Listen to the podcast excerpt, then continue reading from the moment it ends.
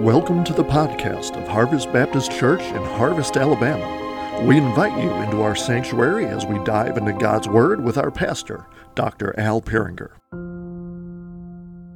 Well, tonight I want to look in Daniel chapter 1, at least try and get started in this interesting book. And it is an interesting book. It has a lot of interesting parts. It has maybe what some people might think of as confusing parts as well. But in all honesty, this book might be something that is beneficial to us in our day and age, because we're talking about God's people living in a hostile land. How in the world did they do it? How did they serve God and glorify God in the middle of a hostile land? There's a lot of other stuff in here about prophecies and things like that we want to dig our teeth into. Stories you might want to dig a little deeper into. But at its base, you have to remember that God's people were not home. They were no longer in the promised land. They were in Babylon. They were in the land of an invader. They were in a hostile land. How did they do it? How did they still live for God? And I think it's important for us to approach this book from that sense. Because let's face it, we're in the same shape. We are God's people in a hostile land. We are not home, even though we like to treat this place like it's our home, and we want to try and get all comfy here. But ultimately, if you're one of God's people, this is not your home. As the gospel song says, this world is not my home, I'm just passing through. But right now, we're in hostile territory, and in all honesty, it's just getting more and more hostile toward Christ and toward our faith every day. You have a children's company making children's programming that has a specific agenda. And let's face it, they own a whole lot of property, they own a whole lot of intellectual property. And they're going to try and use it to push an agenda that is anti-God. And that's something that I'm struggling with because of a specific intellectual property that they own. Yeah, obviously, I'm talking about Disney and Star Wars. What do I do with it? That is something you got to wrestle with, got to deal with. Because my first loyalty, and really my ultimate loyalty, is with God through Jesus Christ, period. End of story. Disney is not going to last forever. Star Wars is not going to last forever, although it seems like it's just going to keep going on forever. It's not going to last forever. There's only one eternal God, and I serve Him, and I don't serve anybody else. So what do we do with that? What are we to do? And that's just one example of the hostility toward the Christian faith. How are we to live? Francis Schaeffer asked that question in a book. How do we live? And then Chuck Colson expanded that. How do we live now in the world that we're at? Well, over the next however long it's going to take us to get through Daniel, I hope that we have some themes that we pick up on, and we're going to have to travel this road together. We're going to have to try and figure this out. Living for Christ. A lot of people are talking about Elon Musk And, oh, he bought Twitter, yay. Elon Musk isn't going to save this world. Elon Musk is not the Savior. Jesus Christ is the Savior. What do we do? The first part of Daniel sets the scene for us. It gives us a brief introduction so we know what in the world is going on with Daniel and his friends, why they were in this hostile land to begin with. And, you know, it's good to know these things so we know more what they did to live in that hostile land. Let me read the first 7 verses of Daniel chapter 1. In the 3rd year of the reign of Jehoiakim, king of Judah, Nebuchadnezzar, king of Babylon, came to Jerusalem and besieged it. And the Lord gave Jehoiakim, king of Judah, into his hand with some of the vessels of the house of God. And he brought them to the land of Shinar, to the house of his God, and placed the vessels in the treasury of his God. Then the king commanded Ashpenaz, his chief eunuch, to bring some of the people of Israel, both of the royal family and of the nobility, youths without blemish, of good appearance, and skillful in all wisdom, endowed with knowledge, understanding, learning, and competent to stand in the king's palace and to teach them the literature and language of the Chaldeans. The king assigned them a daily portion of the food that the king ate and of the wine that he drank. They were to be educated for 3 years, and at the end of that time they were to stand before the king. Among these were Daniel, Hananiah, Mishael, and Azariah of the tribe of Judah. And the chief of the eunuchs gave them names, called Belteshazzar. Hananiah, he called Shadrach. Mishael, he called Meshach. And Azariah, he called Abednego. So, this is setting the scene for us. Why are we here? Why is Judah here? Why are God's people taken out of the promised land and put into this pagan nation? Why would God allow his people to be taken away and immersed in this hostile land? Well, you know, when you read the rest of the Bible, you get the rest of the story. You get more of the picture. When you read the books of the Kings and the books of Chronicles, you see that the nation of Israel, and more specifically, I guess, for here, the southern kingdom of Judah, you know, Israel was split up between the northern kingdom of Israel and the southern kingdom of Judah. Israel was taken into captivity 100 and something years before this by Assyria. But then there was the southern king of Judah, and you read about the southern king of Judah, and you read about all of its ups and downs in a spiritual sense. And its ups and downs in a spiritual sense were tied with who was king at the time, or at least that's what it seems like. It was tied to who was king at the time. If the king was good, they seemed to flourish spiritually.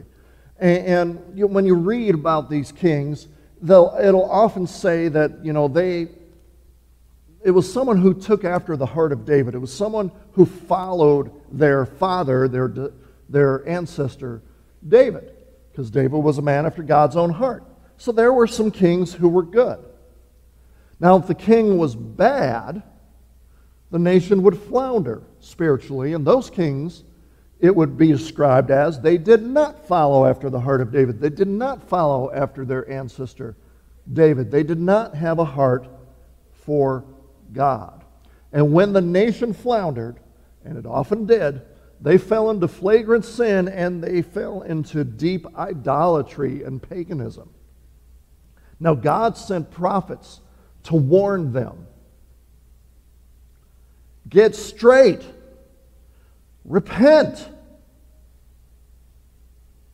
You know, they did the spiritual version of a Leroy Jethro Gibbs slap upside the head. Wake up. Get right with God. What are you doing? But they would often ignore these prophets. And then the wheel was set in motion for judgment, because they were dead set on rebelling against God, God's own people. You know, maybe the church needs a few prophets to rise up and Leroy Jethro Gibbs slap them upside their heads. I include myself in that, not as the prophet, but the one who needs his head slapped. Maybe we need a little wake-up call. Well, God raised up one final good king in Josiah. He had a heart for worshiping the Lord. His dad was evil as all get out. His granddad was evil as all get out, but he was good. And during his reign, they found a copy of the Word of God. Now, just think about that for a minute. They didn't have the Word of God. What in the world were they doing? What were they worshiping? How did they know what to do? Well, they didn't. The Word of God had gotten locked up and hidden away in some dusty old corner of the temple. And so for who knows how many decades or even centuries, they were just kind of doing their own thing, not following God. But then, all of a sudden, they were doing some renovations in the temple. Oh yeah, by the way, King, we found this. Holy smokes, it's the Word of God. It was probably the book of Deuteronomy. And he read it, and Josiah, who had this heart for God, he's reading it, and his heart was cut. I mean, it was just so burdened. He's like, holy smokes, we are not doing anything here that we're supposed to be doing. We are not obeying God. The curses that are listed here are upon us. And he called for a great revival amongst the nation. He tore down the places of false worship. He reinstituted festivals and parts of the worship of God that had been lost for who knows how long.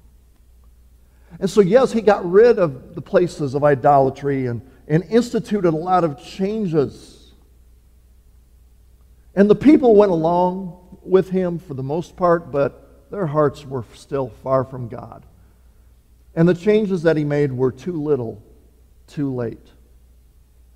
Josiah was killed at a pretty early age in a battle against Egypt.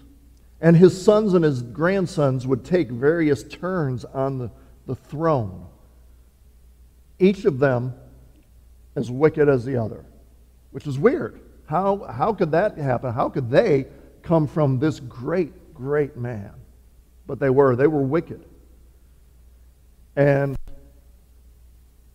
they led the nation to its destruction, until it literally was destroyed. Jerusalem would eventually be burned down. Every rock, every brick in the place torn down. And anything that could burn was burned. And God is the one who brought it upon them. Babylon was God's tool of judgment. They would come, they would turn Judah into a vassal state. They would begin deporting people and resources from Judah to bring to Babylon. And so they put Judah under their thumb. So what happened was Nebuchadnezzar, he battled Egypt and Assyria in what's called the Battle of Carchemish. And he destroyed the Assyrians, and he pushed the Egyptians, forced them into retreat back into their own land.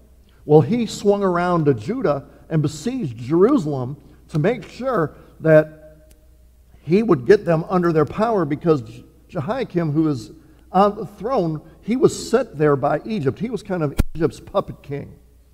And so the Egyptian ruler, Necho, put him on the throne, and he allied with Egypt. He wanted Egypt to come and help. Hey, let's all get together, let's fight Babylon. But Babylon just completely routed Egypt. And so now he was getting Judah back under their thumbs. But notice that it was God who was in complete control of the whole situation. He was the one who was sovereign over everything. He was controlling everything. In fact, when you look at verse 2, it says, God gave them over. God gave Jehoiakim, Judah, and Jerusalem into Babylon's hands. Now, at the time, Babylon took credit for what was going on. Hey, look at us. We're, you know, they said, well, it's because of our might, and it's because of the might of our gods that we were able to do this. They even thought that their God defeated Judah's God. But the Bible makes abundantly clear that no, they were merely a tool in the hands of God, a tool of judgment, a tool of discipline. God was in control. In fact, it's interesting there in verse 2 that the word for Lord, you'll notice it is not in all caps, meaning it is not the divine name Yahweh. It is the word Adonai, which refers to him being the supreme master over everything. Babylon thought they were the ones that were in control. It was God who was the master. He was the master over Babylon. He was the master over Judah. He was the master over everything. Guess what? He is still master over everything today. And it was time that God's people learned a lesson. And he was going to use a pagan nation to do it. He had warned them centuries beforehand what would happen. He gave warnings in the book of Leviticus that if you fall away from me and my word, this is what is going to come upon you. And it happened exactly as God said all those centuries before. As one commentator noted, he said, "The Lord had warned Israel of the sure consequences of their sins in the book of Leviticus. At the beginning of Israel's history as a nation with God, he made a covenant with them, a covenant that included blessings for obedience and curses if they disobeyed." And it's all found in Leviticus 26. If they served the Lord faithfully and kept the terms of the covenant, then they would experience his favor and blessing. Verses 3 through 13. However, if they abandoned him and violated his covenant, they would experience his wrath and disfavor. That's verses 14 through 39 of Leviticus 26. It says specifically that their crops would be ruined and they would become prey for wild animals and for their enemies, verses 19 through 25. And if they persisted in their disobedience, the Lord would scatter them among the nations and they would waste away in exile, verses 33 and 39. And that is exactly their fate. That is exactly how everything unfolded. Now, it's hard for us to imagine that God would use a wicked people to discipline his own people. That just seems weird to us. You know, it seems weird to the prophet Habakkuk. If you ever read Habakkuk, it's only 3 chapters long. In chapter 1, Habakkuk is crying out to the Lord about the sin and the violence that is going on in Jerusalem. Lord, do you not see violence? I'm crying out to you, violence. Do you not see all this garbage that's going on in Judah? Do something about this all this stuff that's going on in Jerusalem and in Judah and things like that. Well, God comes to him and tells him, well, actually, I'm going to be sending Babylon to punish my people. And then Habakkuk, he can't believe it. Now, how in the world are you going to use someone who's even more wicked than us to use against us or to discipline us? God's people ignored the warnings. They ignored the calls to repentance that had been coming for centuries. God, who is infinite in mercy, who is slow to anger, who is ready to forgive, he had enough with his people. He had enough. He gave them time. He gave them warnings. He gave them every single chance to repent, and they did not. Makes you wonder, will he do the same thing to his church? If his church is grieving the Holy Spirit, if his church is quenching the Holy Spirit, if his church is lukewarm to the point where he says, I'm going to vomit you out of my mouth, and they're being generally disobedient, will not God send discipline? And he might use the pagans of our day to do it. He could use the powers. I'm also wondering if he's using the powers that be to purge the church. I'm wondering if he's using a virus and the powers that be to purge the church. But ultimately, he wants his church to repent. He wants his church to be obedient. He wants his church to fulfill the Great Commission. He does not want a lukewarm church. So, God will do what he must to get his people in shape.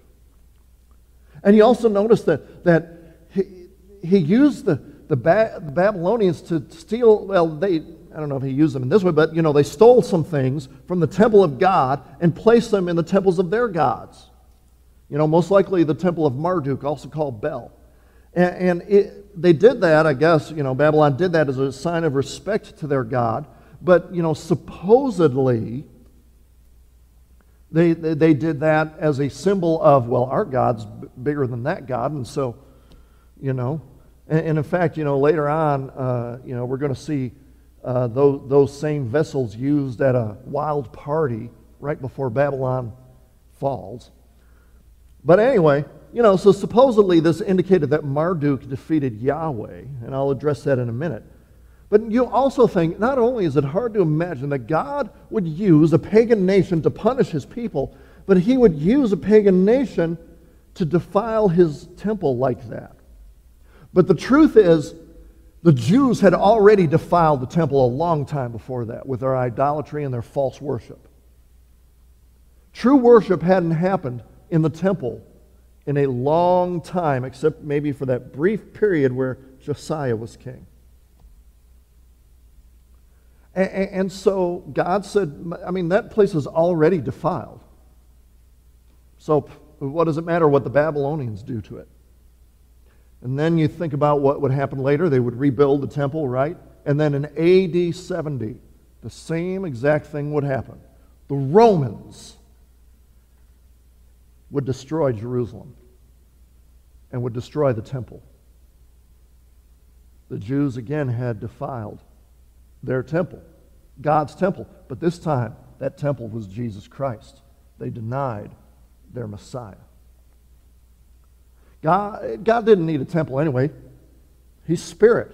He's looking for people to worship him anywhere in spirit and in truth. Both of those are important. That's why we're blessed to have Brian, who leads us to worship in spirit and truth. God is not looking for a whole bunch of hoopla. God is not looking for a bunch of entertainment. God is not looking for, you know, us to be amused.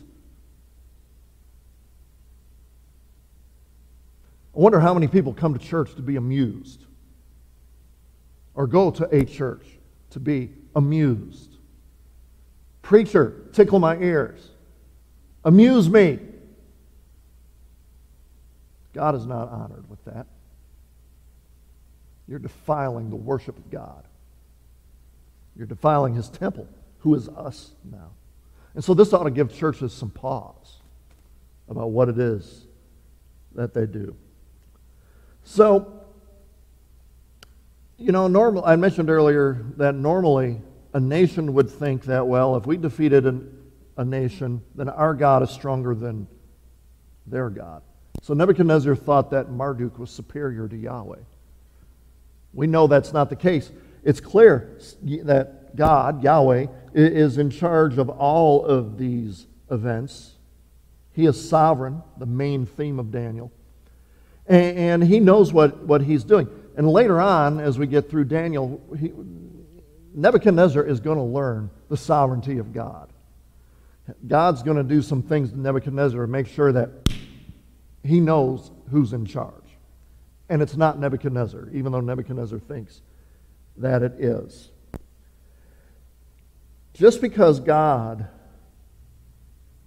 allows something that we don't like, and just because God allows something to happen that we don't understand, just because God allows trials and sufferings, that does not mean that he is weak. That does not mean that he is defeated. He is still in charge. And he has his reasons and purposes for allowing to happen what happens. Just because God allows certain world events to happen Just because God allows even some personal events to happen does not mean that he is too weak to stop it. And you know, the enemies of God try to use that as an argument against him. Try to use that as an argument to insult our God. You know, it usually goes like this. It's called the problem of evil. And they'll argue, well, okay, if there is this God, like you say that is, there is, that who is all-powerful and all-loving, why is there evil? There shouldn't be evil.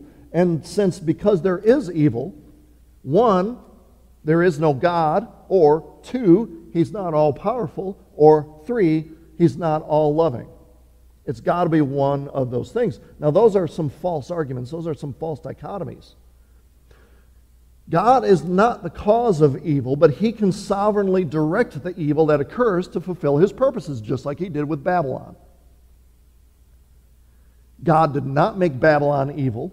God did not make them pagan. They were just following their own hearts. They were doing their own thing.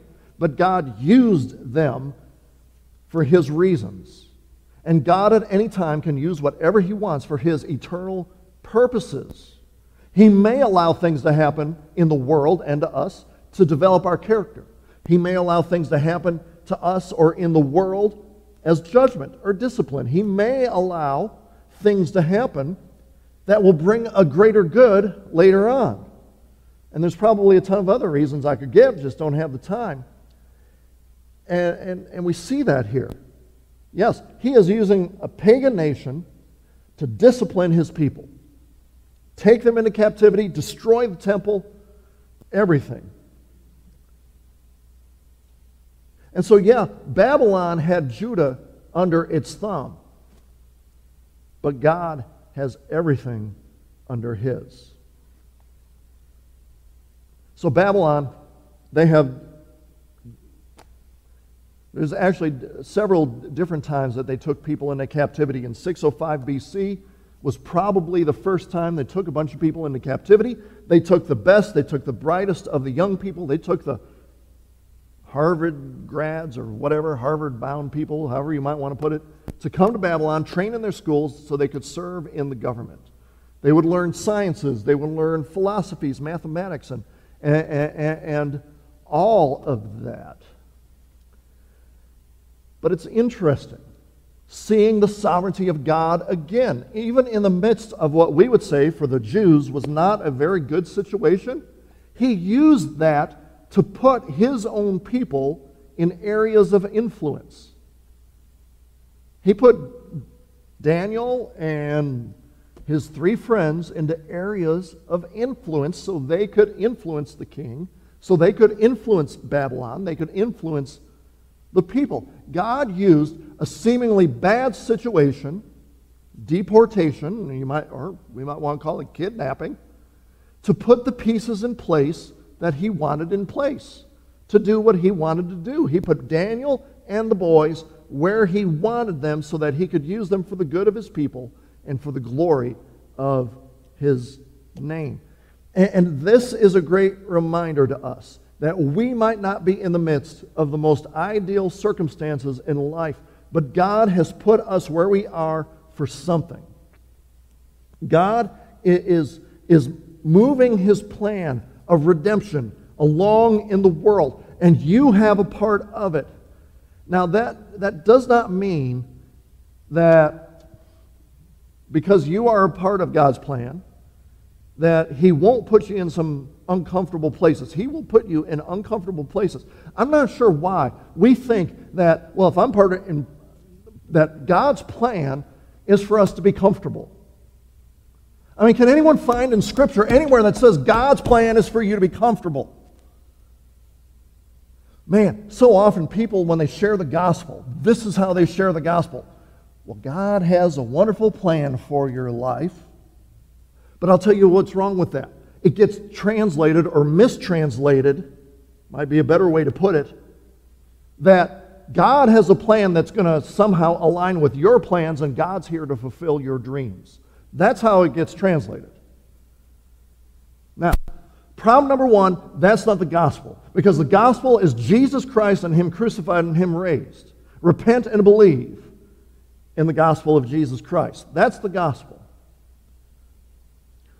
Problem number two is that that makes it sound like God is just going to do whatever he can to make you comfortable. That your life somehow will not include discomfort. That your life somehow wouldn't even include suffering or death. How dare you say that? My God would never send me to my death. Try telling that to the first century Christians who were thrown to the lions.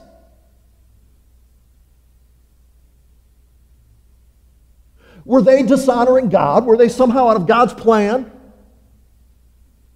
Were they somehow more wicked than us? I highly doubt that. I mean, look at his own apostles. All of them, except maybe John, were martyred.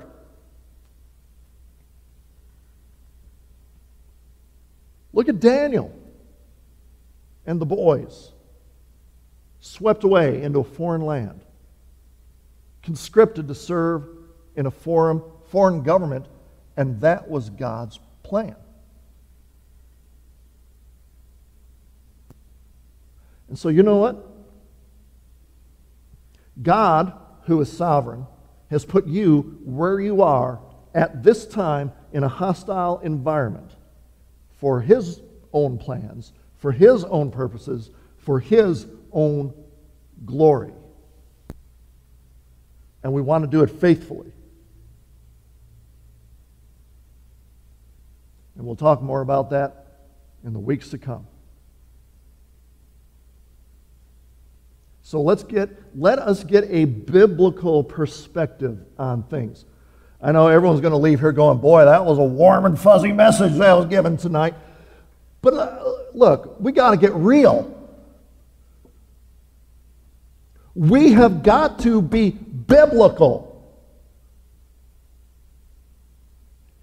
If you want, look, if you want your ears tickled, go watch the guy on TV who has better hair than me.